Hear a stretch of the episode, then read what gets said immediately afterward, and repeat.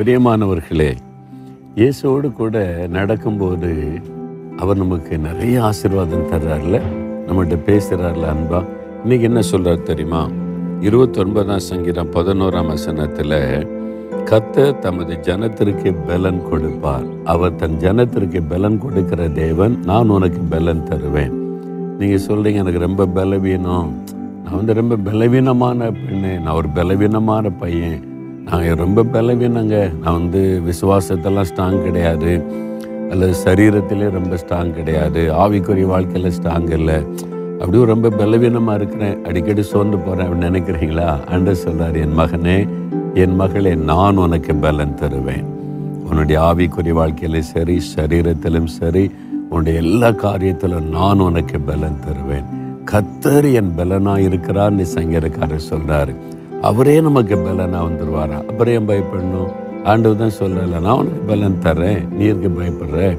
அதனால அவருடைய பலனை நீங்கள் பெற்றுக்கொள்ளணுமானா அவருடைய சமூகத்தில் காத்திருக்கணும் சரியா?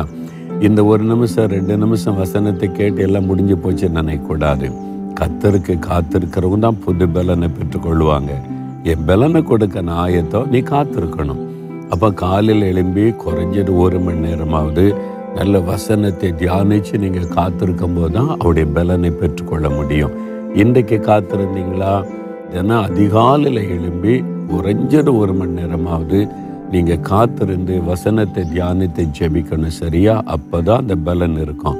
சும்மா ரெண்டு நிமிஷம் நான் பேசுகிறத கேட்டு கத்தர் பலன் ஆயிட்டா நீங்கள் சொல்லிடக்கூடாது. வழி ஆண்டு சொல்லி கொடுக்குறாரு நீங்க பலன் அடையணும். அவர் பலன் கொடுக்க ஆயத்தமா இருக்கிறார் சரியா?